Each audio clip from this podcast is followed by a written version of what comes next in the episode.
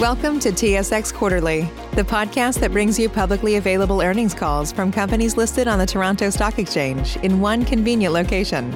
Gone are the days of looking through confusing websites. You'll find the important information right here. Enjoy the call.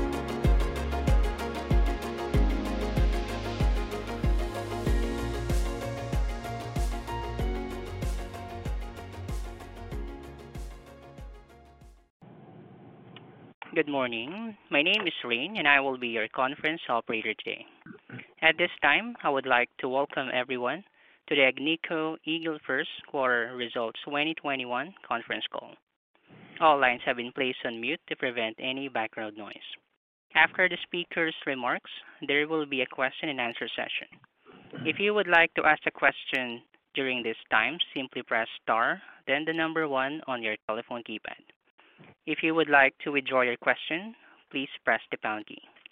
I would now like to turn the call over to Chief Executive Officer, Mr. Sean Boyd.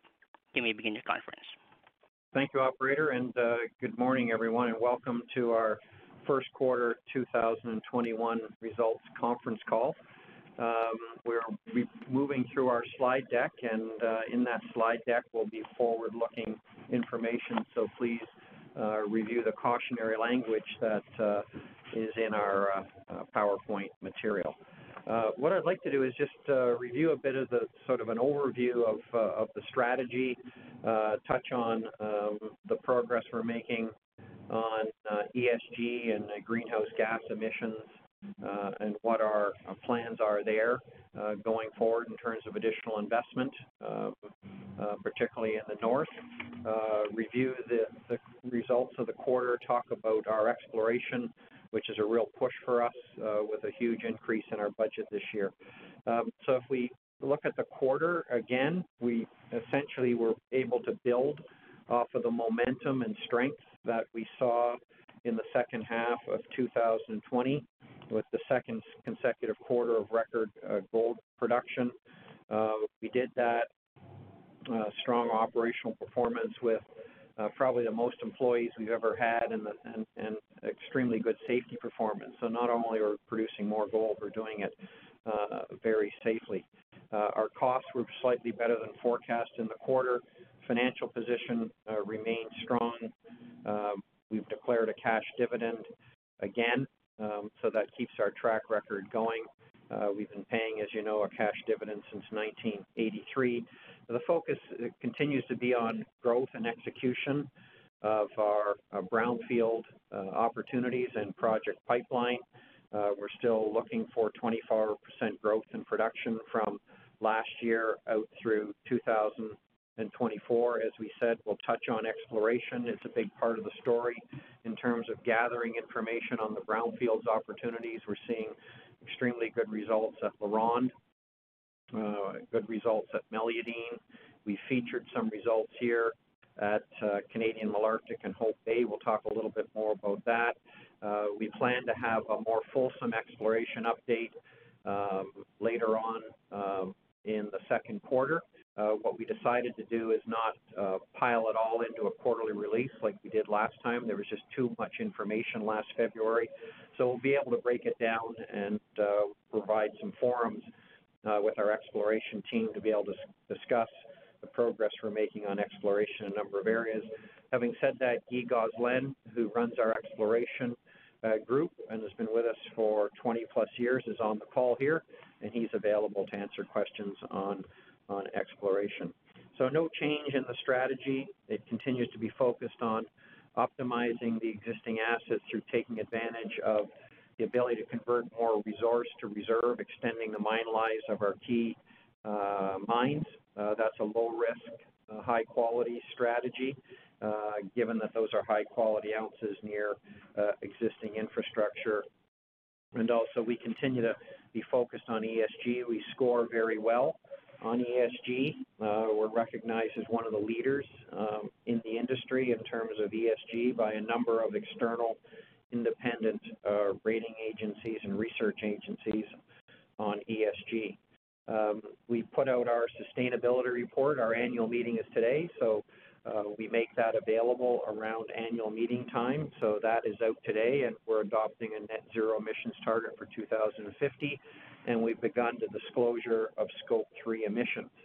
Uh, we're fortunate, uh, and we look at our business because a lot of our production um, is powered by electricity, um, over 50% uh, of our production. So on a relative basis, we have uh, very, very low greenhouse gas emission intensity uh, within the peer group. Um, in Nunavut, uh, we are required to use diesel to power those mines. So as we move forward to achieve our targets of reducing and getting to net zero, that will require investments in renewable energy. And we're, as we've talked many times before, we continue to work with the governments on alternatives like wind power and also uh, a power line from northern Manitoba up into Nunavut. Um, in fact, at Hope Bay, the government has given the okay for a wind turbine there. We still have some work to do on that, so we have made some um, pretty good uh, progress there. Uh, we talked about safety earlier, uh, continues to be a priority.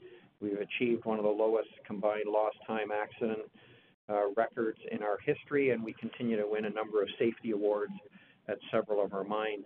One of the highlights, though, over the last year, it's been challenging for many, um, but our uh, teams have really stepped up in the communities.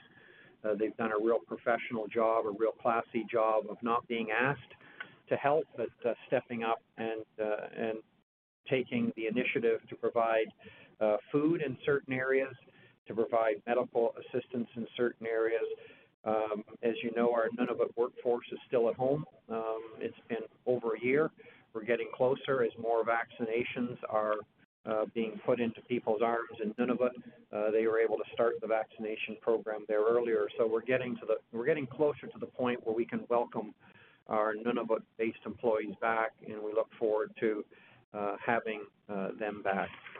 As far as the quarter goes, uh, record production for the second consecutive quarter, as we said. Um, without Hope Bay, it was 505 um, ounces, um, which is a record. That sets us up nicely uh, to meet our guidance, but also to produce 2 million ounces for the first time in our history, over 2 million ounces. Uh, that's uh, over 300,000 ounces more than we produced in 2020. So we continue to make uh, very good progress. Our capex uh, estimate continues at uh, a little over 800 million, and we talked about the declaration of a quarterly dividend of 35 cents a share. Uh, as we look at the quarter, uh, we're pleased and happy to be, delivering strong cash flows, uh, strong earnings, good cost, record production. I think the real value driver, though, continues to be exploration. We saw the beginnings of this about a year ago at several projects. Um, we highlighted, as we said, a few of our exploration results in the quarter in this release. Um, East Gouldie, uh, the, the, extensive step out there, um, is potentially significant because essentially what East Gouldie has done is turn what was a very marginal underground project into what will become Canada's largest underground gold mine, which we announced last February. Uh, we have always said from the start that uh, given the location of East Gouldie uh, in a a totally different rock package than what the main structure is along that main break in that region. Uh, it opens up the potential, um, and we have over 20 kilometers of ground covering that uh, major structure. So to have a step out over a thousand meters to the east uh, is important, we believe. It uh, just demonstrates the immense potential of that area to find additional gold. And as you recall in our study, which we put out in February, uh, we only assumed uh, that we would mine about 7 million ounces of an overall envelope, which is currently known to be in excess of 14 million ounces. And here we have a step out 1,000 meters to the east of the East Gouldie mineralized envelope. So that's why we view it as potentially significant. It's close to the boundary of the Rand Malartic property, which we acquired a couple of years ago. That's a property where there is a 2% NSR, but we have the ability to buy it all back uh, for, I think, $7 million. So um, we just like that area. And I think, as you recall, we've said many times, one of the reasons that we got involved in this back in 2014 is the fact that we were on that in that region for decades, and we felt that there was the potential for uh, significant underground opportunity, and that's unfolding as we had hoped. Uh, so uh, stay tuned for more results there. At Hope Bay, uh, steady pace of work. Uh, we've got a, team in place um, from Agnico that's augmenting the team at Hope Bay. We're making improvements in the operations. Uh, they're focused on the Doris deposit. Exploration is largely focused on Doris. Uh, we think we can extend that uh, part of the operation while we continue to drill Madrid uh, and the Boston deposits. And at Upper Beaver, we had the best reported drill hole intersect ever on that property, over 60 grams, almost 1% copper, a little over 16 meters at a depth of 1,200 meters. So we continue to drill and work on our analysis of the Hope Bay, of the, both the Hope Bay and the Upper Beaver opportunity. The next slide is really just a long section of Canadian Malartic. There's 10 rigs going, $30 million program, split 50-50 uh, with our partner, uh, Yamana. As we said, uh, the structure is wide open. It covers 20 kilometers. You can see uh, on the right, the Rand Malartic property boundary. Uh, that's a property that uh, hasn't had much exploration on it, and, and, that's why we say the structure is totally wide open, and that will be a main focus of our exploration program because it's the thickness and grade of East Gouldie which really drives the entire Odyssey underground uh, mine opportunity. Uh, we also see on the next slide a long section of the Doris uh, deposit at the Hope Bay mine. Uh, just a reminder, the program's $16 million, approximately 70,000 meters of drilling. About 30,000 meters of that is delineating uh, Doris, and 40,000 meters will be exploring targets around Doris, uh, Madrid, and Boston. From an operational perspective, um, we see improvement in recoveries um, at Hope Bay to over 90%. So step by step, um, making it a bit better. Uh, but the real prize we, we feel here is the two large uh, geological belts, 80 kilometers long. It's going to take some time to drill them. We're not in a hurry here. Um, while we optimize and improve what we have at Doris, we'll be really focused on what is the overall size of the mineralized uh, deposits on these two large trends, and that will form uh, the basis for our analysis to look at how we can expand the production capacity at this operation uh, at some point in the future. As far as uh, operating results, we got really good contribution from several of our big producers. We'll start uh, with LaRonde. Um, the key to the quarter was really excellent productivity in the West Mine area and at LZ5.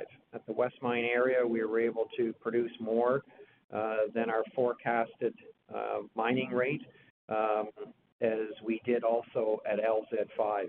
And LZ5, uh, we had record production averaging over 3,100 tons a day, uh, which was well above the forecast. And that was really driven by uh, ongoing improvements and optimizing the, the usage of automated equipment. Um, and we're also seeing that at the main LaRonde deposit. Uh, we continue to um, make steady progress, as we said at LaRonde. Uh, 26% of the mucking was done from surface at the LaRonde deposit, and at LZ5, 21% of the production uh, mucking was automated, hauling done from surface. So um, good, solid progress there. We continue the exploration pro program. Uh, we're, we're developing three exploration drifts to explore areas uh, below LZ5 uh, from one kilometer to three kilometers below surface, uh, which essentially Barrick and Lac prior to that really didn't do much exploration on. So that's the same rock package. It hosts all the deposits on LaRonde, so it's wide open. Um, so excellent exploration potential. And that type of program is really a key component of our full potential program to understand uh, how we can continue to optimize these large cash flow generators and extend the mine lives. And we see potential to do that at uh, several of our mines, including uh, LaRonde. Goldex, uh, steady progress, 35,000 ounces uh, good cost performance, uh, largely driven by the continued outperformance of the Rail-Veyor system. Um, it was above target at over 7,000 tons a day on average in the quarter. Uh, so that technology, the teams have done an excellent job in not only looking at how they could apply it at Goldex, but actually ramping up and improving its productivity. Continue to explore that deposit, particularly around the South Zone, which is higher grade. Uh, so good solid performance coming out of Goldex. At Canadian Malartic, again, good contribution, producing almost 90,000 ounces, our half of that operation. We had record tons mined in January. Uh, mill performance was above target, averaging uh, over 58,000 tons a day on a 100% basis. So good, good performance there. Um, we talked about the Odyssey Uh, drilling, uh, and that'll be a key part of this project as we look forward. Uh, what we saw in February, as we said at the time, was basically what we would call the first cut. Um, this will be optimized continually as we go forward, particularly as we understand how much gold exists in the Pontiac sediments, which host the East Gouldie deposit. So this could have a meaningful impact on the valuation of that opportunity at Canadian Malartic. Kittilä set records in March for monthly gold production and tonnage milled. Uh, they're also making good progress on autonomous production, um, both in drilling and haulage. Uh, trials were underway in Q1. That will be important for that mine as it um, looks to expand further. Um, we are impacted by COVID there in terms of the Kittilä shaft and delays there, Uh, because the team that was doing the work is uh, out of country. Um, and so there are travel restrictions uh, going in and out of Finland, which has held us back. We've been transitioning into local employees there. Um, that doesn't really impact our ability to do the ounces because we can simply take them from the ramp system. It's just a little bit more costly to be using the ramp. But um, we'll get the shaft in place second half of next year, about six months behind uh, schedule. Meadowbank, steady improvement, produced about 80,000 ounces. Uh, they set a record in March for long-haul trucking uh, performance. So good, steady, solid improvement there, with good production coming particularly in March, which allowed them to post a quarter of about 80,000 ounces. At Meliadine, um, when you add in the Tiriganiaq ounces, Meliadine produced more gold than any of our other mines for the first time, uh, producing 96,000 ounces. So we've made major uh, advances in terms of productivity. Uh, we processed 4,600 tons a day, which was the target. Over the last year or so, gradually working up to that target. We expect to be at 4,800 tons a day by the fourth quarter of this year and ultimately continue to expand Uh, to 6,000 tons a day uh, by 2025. This is another project which will be long life. Um, we have continued to explore it, um, starting exploration drilling back about 18 months ago once we uh, got into commercial production. We continue to get good intersections at Pump South and Wesmeg, um, which indicate that the deposit continues to be wide open at depth as we drill it. Um, in Mexico, uh, steady performance, good cash generation there. Uh, La India, um little bit of an issue with water. Uh, we would expect to be able to ramp up production in the second half of the year there. But when you add it all up, pre-Hope Bay, 505,000 ounces approximately, which was a record. That generated good earnings, good cash flow per share of 1.47, Uh, which is a strong quarter. Our financial position remains strong. We paid cash for Hope Bay, including the buyback or buy-down of the royalty uh, that was on that uh, property. Um, so as we move forward, we'll continue to rebuild that cash position as we generate strong net free cash flow. So just a quick summary. As we said, second consecutive quarter of record production. We continue to be focused on delivering the growth of 24% from last year out through 2024 as we focus on brownfield opportunities and our project pipeline as we get more information on these opportunities through our uh, expanded exploration budgets. We can provide updates on that. Um, our focus is still on low geopolitical risk regions. We think that's extremely important as we look at the business going forward. These are places we're very comfortable being in. We've operated in them for a number of years. A big part of our strategy is synergies and um, being able to transfer uh, technology, uh, but also uh, knowledge and experience between these operations to help uh, uh, keep our costs down, but also to help us understand new opportunities uh, that we find through exploration and how we build them into the project pipeline. So I think what I'll do, operator, is I'll open the line uh, for questions. Uh, we've got our full team here, um, and we'd be happy to uh, take questions. Thank you. As a reminder, to ask a question, please press star then the number one on your telephone keypad. Again, that's star one to ask a question. Please stand by while we compile the Q&A roster.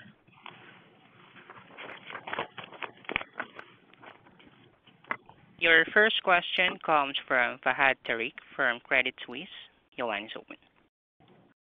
Hi, good morning. Thanks for taking my two questions. Uh, maybe first on Nunavut. Uh, you talked about in the release um, at least starting to have discussions with local authorities about uh, reintegrating the local workforce.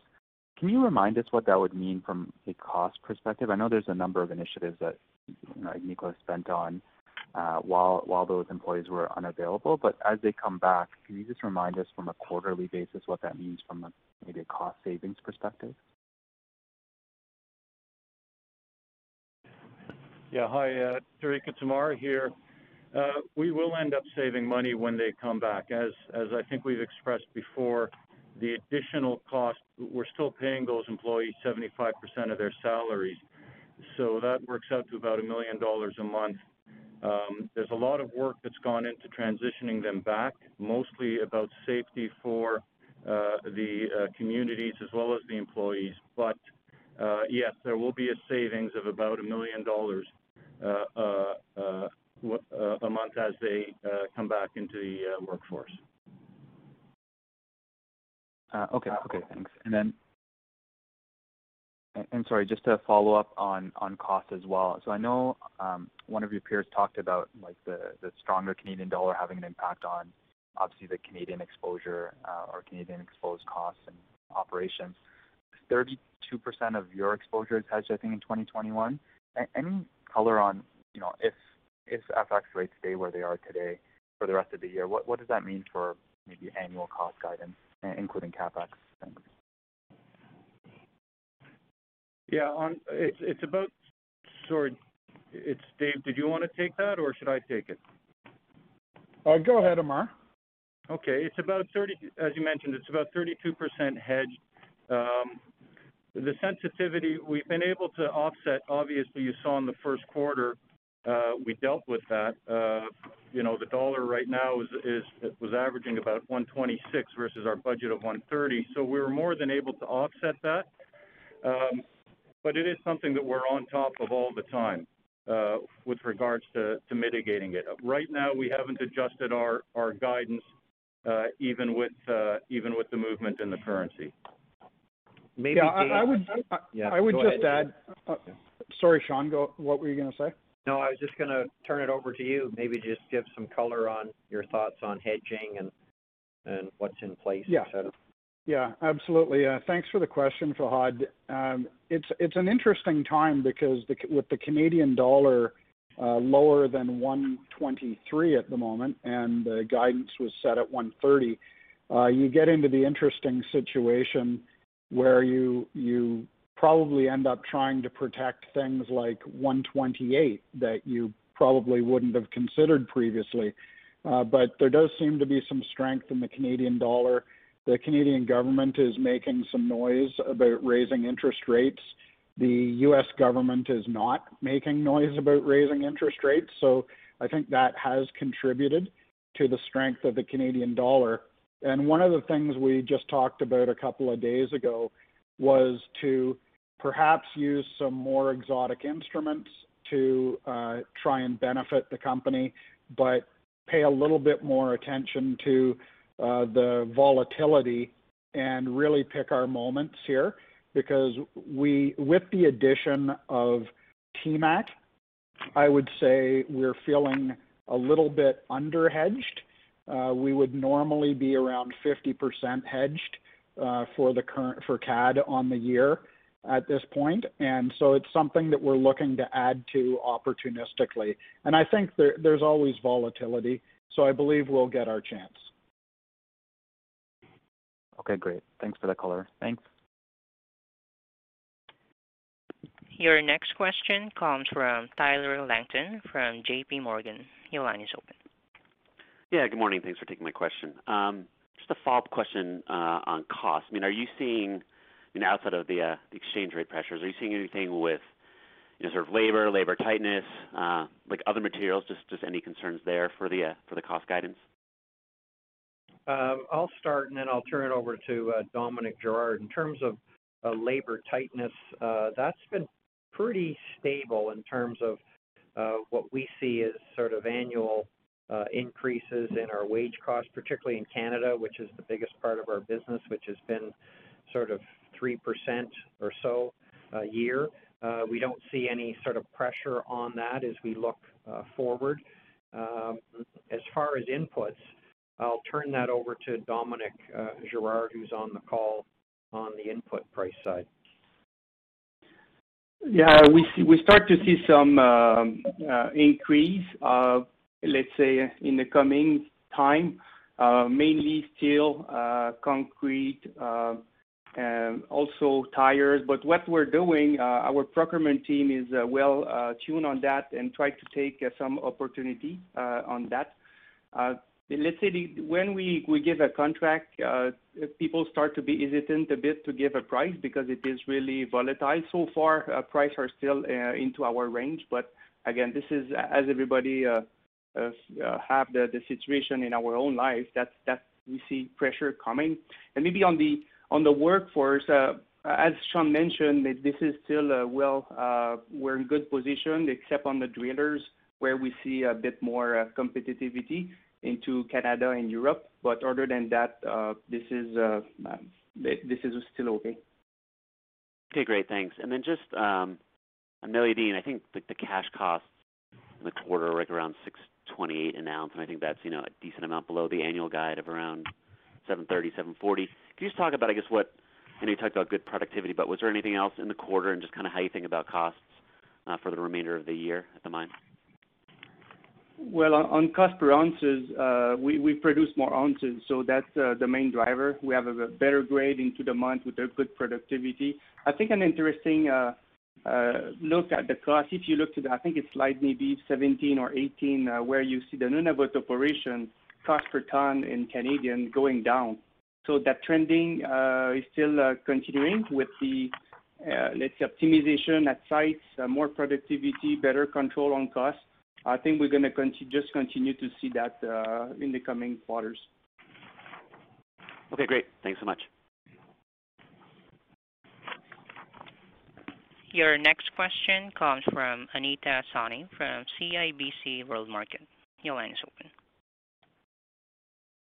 Question uh, on costs, on the unit costs. Like across the board, the unit costs uh, seem to have um, been better than what you had um, put out for guidance in uh, in February. Can you just give me a like run down some of the um, assets and uh, some of the main drivers and, try to get us to, get me to understand, you know, why those costs would maybe revert to what you were guiding to, or do you expect those unit costs to continue to outperform?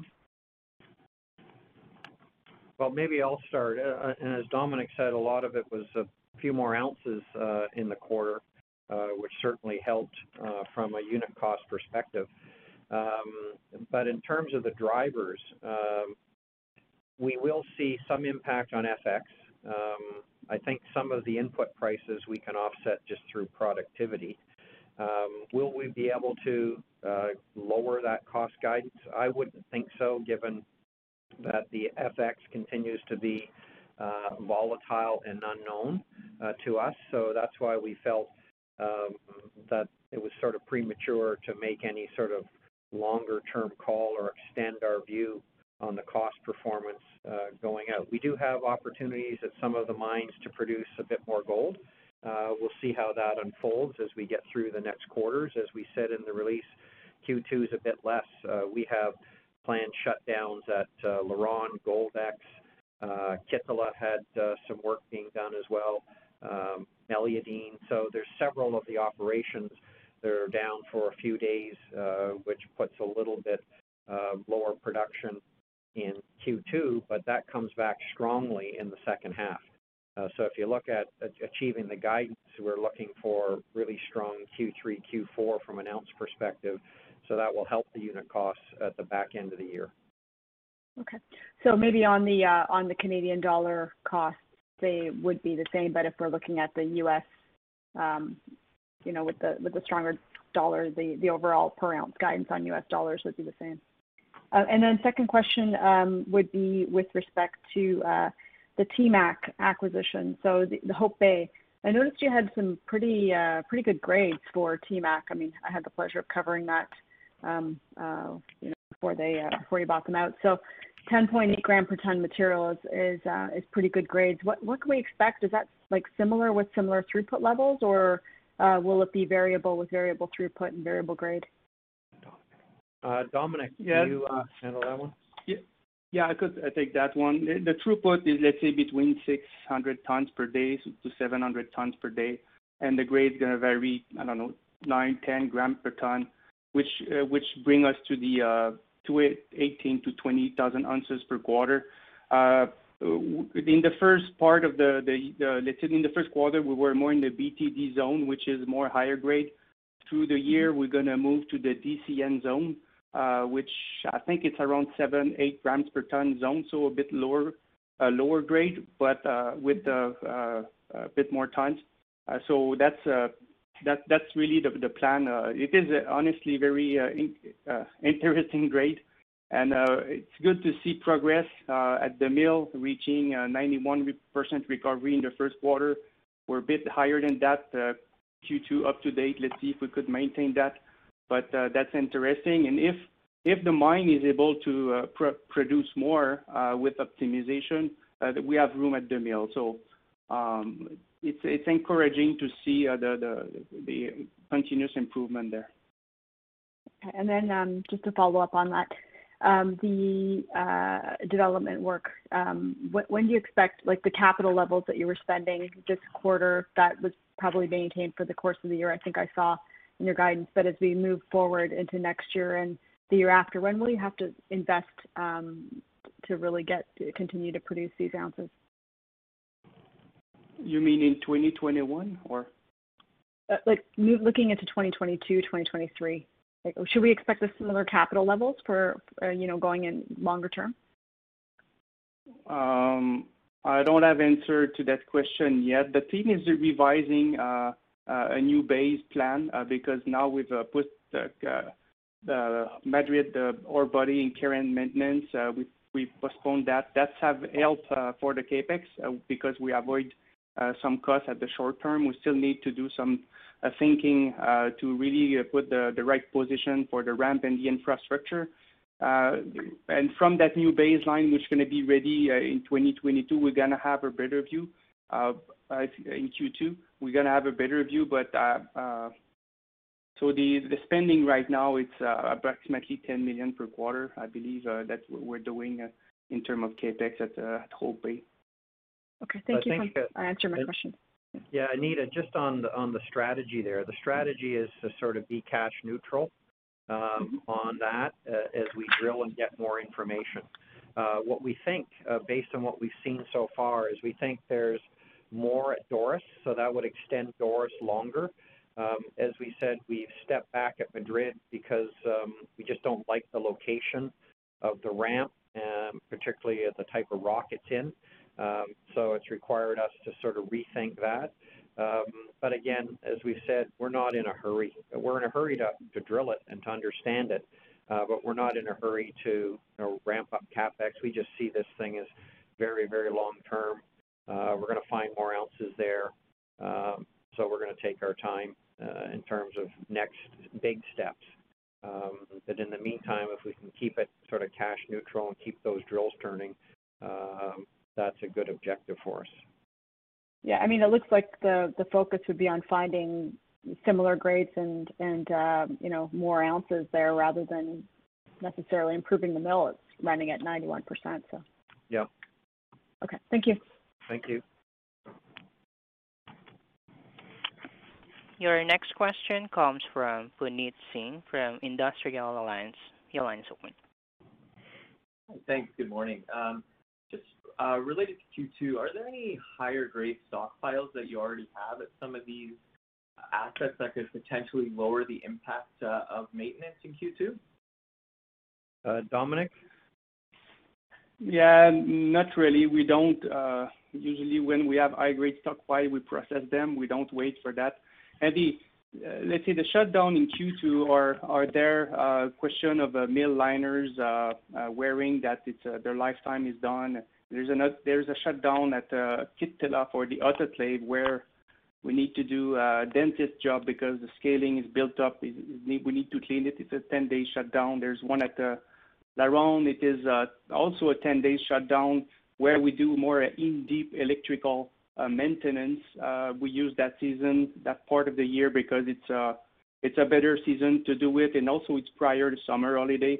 So strategically, it happens that we have more shutdown in Q2, but uh, uh, that's uh, normal operation. Um, we're gonna see that we're gonna see uh uh through the second half of the year better grade at LaRonde, not at LaRonde, at Meadowbank, and also a good productivity everywhere, and that's gonna be a better second half.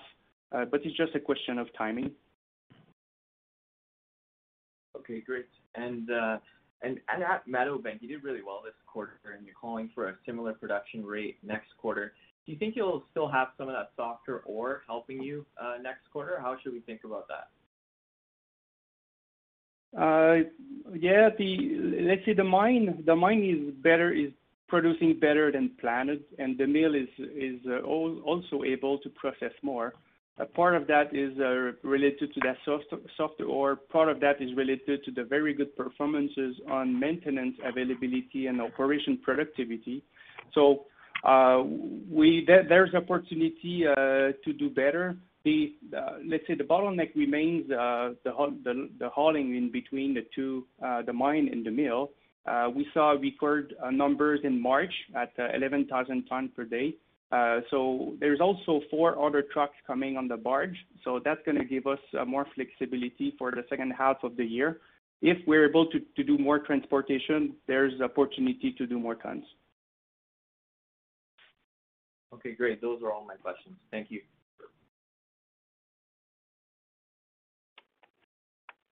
Your next question comes from John Tumazos from John Tumazos Very Independent Research.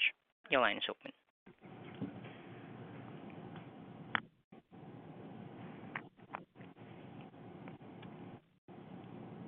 Again, your next question comes from John Tumazos from John Tumazos Very Independent Research. Your line is open.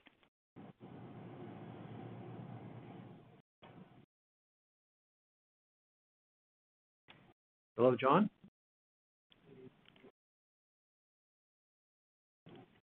At this time, that question has been withdrawn. Your next question comes from Greg Barnes from TD Securities. Your line is open. Thank you. Sean, this big step out at uh, Malartic East Gouldie, does that potentially change your development approach underground and where you would um, orient mining? Yeah. Per se? I think it's too early. Um I'll let Guy in a minute just uh, give you his color on what we're seeing. I think that um, what we do know there is that there's tremendous capacity in the plant once we transition into an underground. Um so I think we need to drill the Pontiac sediments and see if there's you know, if East Gouldie's bigger, if there's another repeat of something like East Gouldie. If it's on non-royalty ground, then certainly the economics could be better. Um so this could be, I don't know, it's early. It could be something like the LaRonde area where we have multiple shafts over 20 years. Um, so we don't know. It's too early. But I think when you see something um, like this, I think our experience tells us you pay attention, you follow it up, and you understand it, um, and, you, then then you try to factor it in uh, for additional development. And so I think when we look at Kittilä, uh, we always thought it was a potential LaRonde in terms of multiple shafts over time, given the size of that deposit. Uh, we continue as we move to the north, continue to see that deposit grow. As we go deeper, we continue to see that deposit grow. Um, LaRonde was the example of multiple shafts over 30 plus years. Uh, could the Malartic area uh, be something like that? I think what's interesting to us is here you have an underground uh, mine and uh, area that was mining initially in 1950 was shut down, and then the Osisko team, uh, you know, was astute enough to get the open pit up and running, and that gives us an opportunity now to uh, build what we see as being Canada's uh, largest underground mine. How long does it go? I think that's the question. And the other question, as you just said, is is there an ability because of multiple sources of ore that we don't know of yet uh, to actually have more tonnage coming from underground? I think that's the question we have to answer. Guy, can you provide some of your color? I know you're probably feeling lonely there. We've no, through a bunch of questions without an exploration. Yeah. So no, I think uh, yeah, no, I, it's a pretty good question, but when you look at it, it certainly doesn't move the center of gravity of the ore body yet, because uh, the uh, with the the core part East Gouldie that has know that 6.4 million ounces and uh, and and and more with good grade and width. You see also that we've provided results from the uh, the the tight field, the infill drilling within the main ore body. So that is not changing the uh, the center of gravity of something that is already quite sizable with the total 14 million ounces. So I think that from that perspective. Uh, but as Sean mentioned, uh, our team basically when we were looking at the ore body because the ore body at East Gouldie is quite predictable. It is simple, like we say, plywood shape, uh, and we've basically uh, looked at that structure and let's say, well, it you know, pretty, using the, the known geometry, projecting it a kilometer to the east. Uh, we were having some ongoing drilling at the Rand Malartic. We've extended those drill holes. And even the week before we got to the zone, our team, you know, told us, well, we should get into the zone at 2250 meter down the hole. They got into the zone at 10 meter off from their predicted uh, target. So they they got into the structure right where it was supposed to be with exactly the same type of ore, uh, cut and paste of what we see within East Gouldie. And we were quite amazed that we were able to project and predict the location of the ore body a kilometer to the east and get into it right where it was predicted.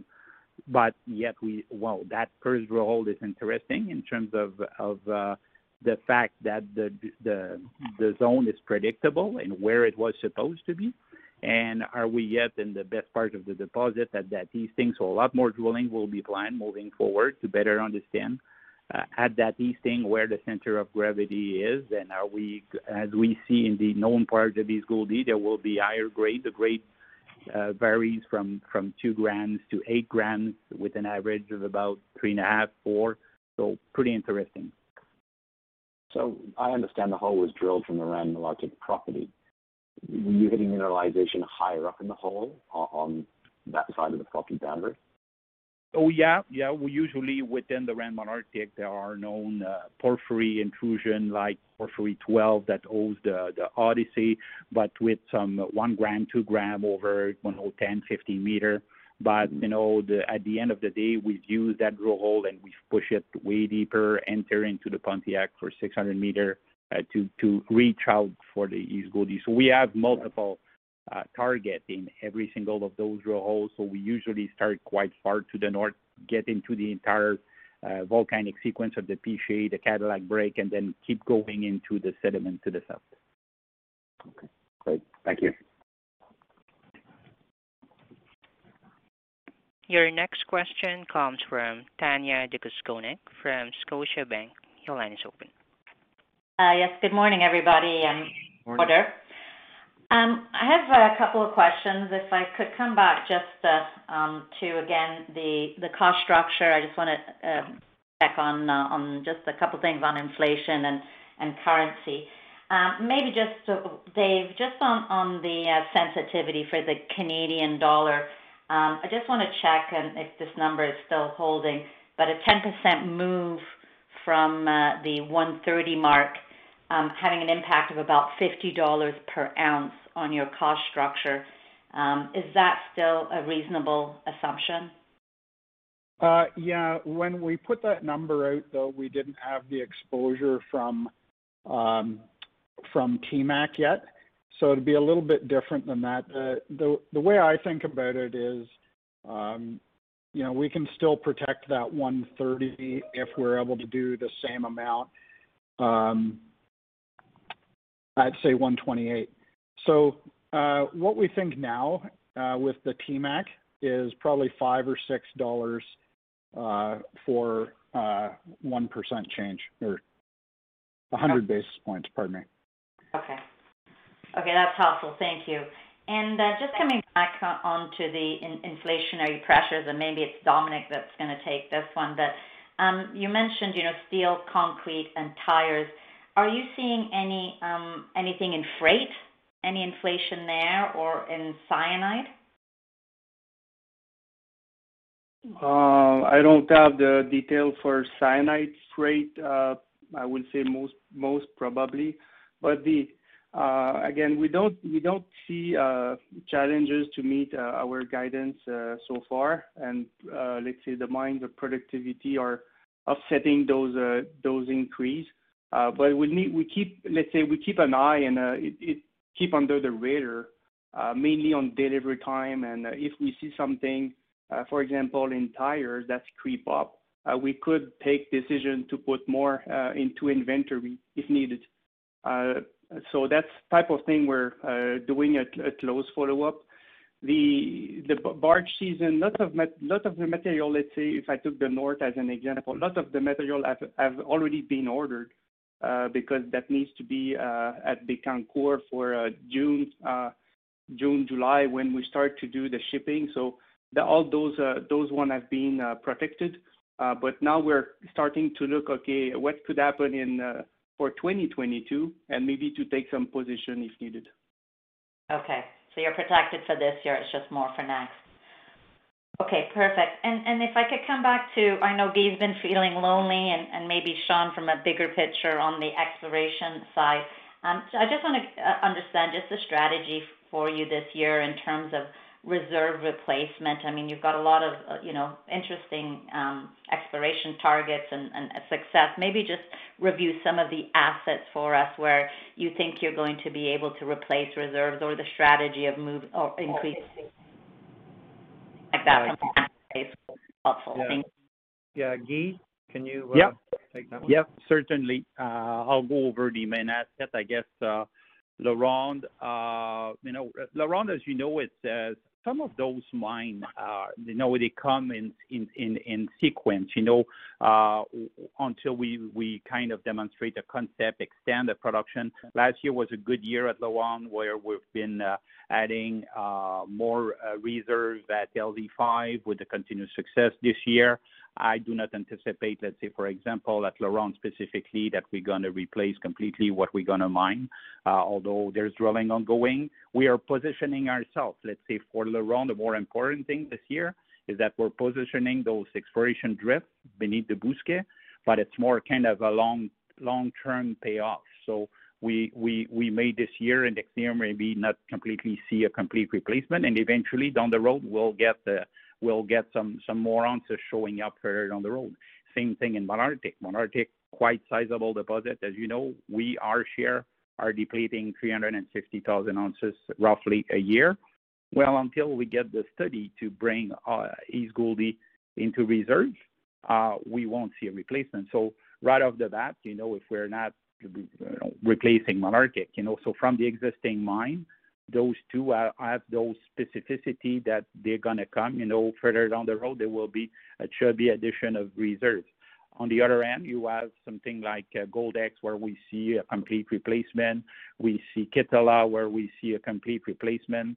Uh, Kittilä, it's more again, uh, now we're having the shaft, we're having, you know, a bit, a case that we can get 500 meters below the shaft limit. We're more looking at the long term because we know that there's still mineralization a kilometer below the bottom of the shaft. So now we're moving more into put some more robustness on the resources and reserve beneath the bottom bottom of the shaft. So I think for the near term, we can expect that Kittilä will replace what they're gonna mine for the upcoming two, three years. After that, it's gonna have to come with, let's say, a plan to convert a bigger part at depth. Um, in Mexico, Pinos Altos, I think we're in good shape uh, to replace a fair part of what we're gonna mine. La India, uh, it's more of a we're mining the oxide until we get a plan to do something with the sulfide. Uh, so we we will see a net depletion at uh, uh, La India. Santa Gertrudis will come further down the road. I guess we're getting good results, good signs, so eventually we'll come out with a reserve. Will it be in two phase? Will we get the oxide first, then the sulfide further down the road? So we're we're working on it. And then you enter into the project. Obviously, we've been drilling a lot at Upper Beaver, and we anticipate that potentially next year uh, at the February update, we'll be able to come out with an updated study. We'll come with uh, some some addition of reserve in line with the good results we've been seeing. And we're currently uh, looking into the Hope Bay historical resources to make up our mind about what we're gonna do with those historical reserve and resources, integrating it into our business for year-end. Okay. So so that I know.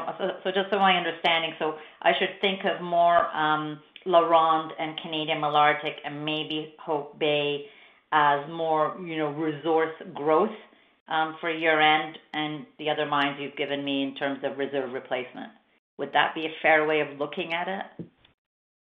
Uh, LaRonde and Malartic, yes. Uh, Hope Bay, not sure. We're still under review of our plan over there. Okay, that's helpful. And if I could just ask just on Meliadine, Sean, just um, on um, uh, uh, the the saline water pipeline, just maybe a little update there in terms of um, where we are with the um the public hearings which have had to be postponed and just getting the permit. Yeah. Dominique, uh, you're involved with that one. Yeah, I can take that one. Yeah. Related to the COVID uh, break breakout in uh, Nunavut, uh, the public hearing have been postponed. But uh we we don't have an issue because mainly with our good performances on grouting practice, we see that the inflows are 50% lower than what we planned. Plus the mining rate into the pit is going also better than planned. Uh, we have enough room capacity. Uh, it's not an issue. Uh, and we're gonna continue to follow the process for the hearing. We don't have news yet when it's gonna happen. Again, everything is gonna depend on how it's gonna go with the COVID. But we stay tuned on that. Okay. Okay, thank you so much. Hey, Tanya. Before you go, I just want to um, clarify one thing on the hedging. When we give guidance on the sensitivity to currencies, uh, we do not consider the impact of hedging. And because we have hedged CAD, uh, for a 100 basis points move from budget, so 130 CAD to 120 CAD would not be the full $50 per ounce on all-in sustaining cost. Because of the existing hedges, it would only be about $30 per ounce. I just wanted to make sure you understand that the guidance doesn't include any impact of hedging. Okay. No, that's really helpful because uh, that's meaningful. Thank you. Yes, it is meaningful. Yep. Thanks. Your next question comes from Ralph Profiti from Eight Capital. Your line's open. Good morning. Thanks for taking my question. Sean, I wanted to come back to the East Gouldie step out with two quick questions. First one, it doesn't sound like there's going to be an impact on the planned or target positioning of this initial shaft. Um, but when does that definitive uh, decision have to be made in terms of where it goes? And then my second question is, how flexible is is the permitting process if, if we run into a situation where we have successful drilling to the east over time and sort of the mine plan can become a little bit more dynamic? Mm-hmm. As far as the shaft location, we've essentially selected the shaft location there. Um, so that shaft will continue. The question is, is there additional ore that's found through exploration which causes us to add additional underground access? So I think that's the real question here. So we've always looked at this as being uh, large and long life. And so I think what we're seeing is that if we were to incorporate much more than 7 million ounces of the 14, this would go well beyond 2039. I think what the drilling has suggested is there's a possibility that it's longer life, but is there now a possibility for additional sources of ore? Because that's essentially why this is now a successful project, because East Gouldie gave us that additional thick, higher grade source of ore that allowed us to pull it all together. So I think um, although it's early, I think we need to sort of drill that entire uh, length of the Pontiac sediments and do it systematically, but initially follow up on this drilling that's been done from Rand Malartic uh, to see uh, what's around this latest drill hole. And that may start to change our thinking in terms of additional investment going forward. Um, so we have to certainly do that uh, in conjunction with our partner. But um, what we see so far, we like. And as you heard from Guy, it matches up perfectly where you would expect it to be given uh, the orientation of East Gouldie and how it plunges. Uh, as far as permitting, uh, maybe Dominique or Guy can talk about um, the sort of permit process there. It's pretty straightforward because we have an existing operation. So it's not like we need, um, we're starting from scratch there. So uh, the authorities are pretty amenable to that, and it helps that it's underground. But is there anything else, Dominique or Guy, on the permit side? If we decided that we had to uh, initiate additional underground access at some point to uh, increase the underground uh, mining rates? No constraint from the exploration standpoint. Well, and it, uh, as you mentioned, Sean, it's easy to permit an underground. Uh, let's say we've hit the first uh, East Gouldie two, three years ago, and now we're sinking the shaft. Uh, I guess uh, if we have another, another shaft to build, that could be the same uh, type of thinking. yeah. So go, go, Guy, drill that, drill that. Understood. Thanks very much.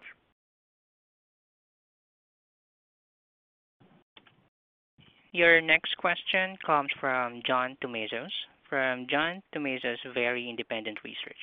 Your line's open. Thank you. Sorry I had the mute button on before. Sean, just in case um, your good technical people succeed on many fronts and everything comes up roses, uh, mm-hmm. Santa Gertrudis, Upper Beaver, Hope Bay, Hammond Reef, and a couple of the exploration projects among the 17 on the exploration spot on your web page. Would you rule out going to 3 million ounces or more? And should we assume that you're just going to rank the projects by internal rate of return at a conservative gold price scenario? It sounds like there's a lot of progress. Yeah, I think that uh, we've been pretty consistent in saying that for a lot of reasons, um, largely due to uh, risk um, and not wanting to increase the risk underlying risk level of the business. Our preferred approach is sort of measured discipline as far as allocating the build capital. Uh, it's okay to you know bump up exploration budgets, uh, particularly when you're getting results, so that you can get information, which is kind of consistent with the approach we took at LaRonde early. People would say, "Why the heck are you drilling at 8,000 feet at LaRonde when we were doing it? You're never going to get there. And our view was, well, we want to know what we own. And I think this is exactly the approach we're taking is that we want to know um, as soon as we can what we own to actually help us work through uh, the options and the ranking. um, the relative ranking, and I think that's going to be important. What we don't want to do is build multiple projects at the same time, blow our capex budget out, up, eat up the free cash flow. Uh, that's not a high quality business. So um, I think that um, we're comfortable with this approach. Um, as we said on something like uh, Hope Bay, we, we are literally in no rush. Uh, when we bought it, people were somewhat nervous. Oh my goodness, this is going to blow their capex budget up. No, it's not, um, because we view it as long term. Uh, look at how patient we've been with LaRonde for 30 plus years, 40 years, step by step, as the drills sort of led us, uh, you know, to the next step. We just, you know, gradually invested um, in that opportunity. So, you know, this ties into the question about reserve replacement as well. Uh, when we think about it, um, there's a pretty good chance our reserve number in February of next year um, is the same or higher. You know, we have Hope Bay, which isn't in our 24 million ounces of reserves. Um, so, and Guy went through the list, and um, you know, we're getting good exploration results at a number of projects. So that's the basis. But I think the nice thing about it, John, is we have this combination of brownfield opportunities at places like LaRonde, Kittila, Goldex, um, uh, and then we have the pipeline. And it's how do we uh, put together a mix of both brownfield and pipeline so that we can get the best bang for what will be a predetermined capital allocation pie that everybody's competing uh, for internally. And we just find that that's going to be the most effective approach. And a lot of that is really just we just happen to be a gold mining business. That's just good business. But we like the jurisdictions we're, we're in. Uh, we like the fact that you know think about it. You know, LaRonde, you've been there many times. We're putting out three exploration drifts to the west uh, into the Bousquet property, uh, something we bought 15 years ago for seven million dollars Canadian, and there's ounces there. Uh, we've got a massive sulfide zone to the east of the main ore body at LaRonde. Uh, look at the drill results at Canadian Malartic. There's a lot of life left here. Look at Kittila uh, as we go deeper. I think uh, it got lost in the February release. I think the step out at Kittila was several hundred meters um, that stepped out from the main deposit there. So, um, you know, for us, this is all about per share value over time. And if we're patient and keep a lid on the share count and work the drills hard, uh, we have some pretty smart people throughout the business that know what to do with this stuff when we find it. Um, and so that's going to be the approach because it's worked for many, many years. There's no need to, to change it. But I have to say, and I've been here 36 years, um, you know, the best and most exciting part of this has always been the exploration stuff. Um, and we never know. You know, this whole this step out of Malartic, it may not be anything, um, but it may be something pretty important. And so that's the excitement. That's what keeps us coming to work every day to, you know, see how the teams are able to continue to grow these deposits and then turn it over to the project teams and the construction teams and the operating teams to see how they can turn it into meaningful cash flow generators. So no change in the strategy. Thank you. Again, to ask a question, please press star then the number one on your telephone keypad.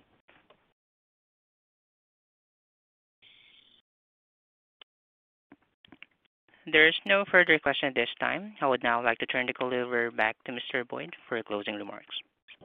Thank you, operator, uh, and thank you everyone for your attention. We have our AGM today at 11. Uh, I don't think you'll hear anything new from what you just heard uh, over the last hour or so on the conference call, but you're certainly welcome to join us. It's virtual.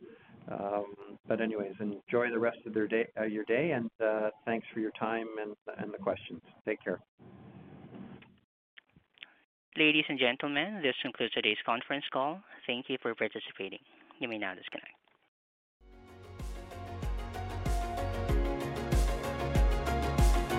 Thank you for listening to TSX Quarterly. If you enjoyed the cast, remember to leave a good rating. And remember, for any additional inquiries, please consult the company's investor relations section on their website. See you next time.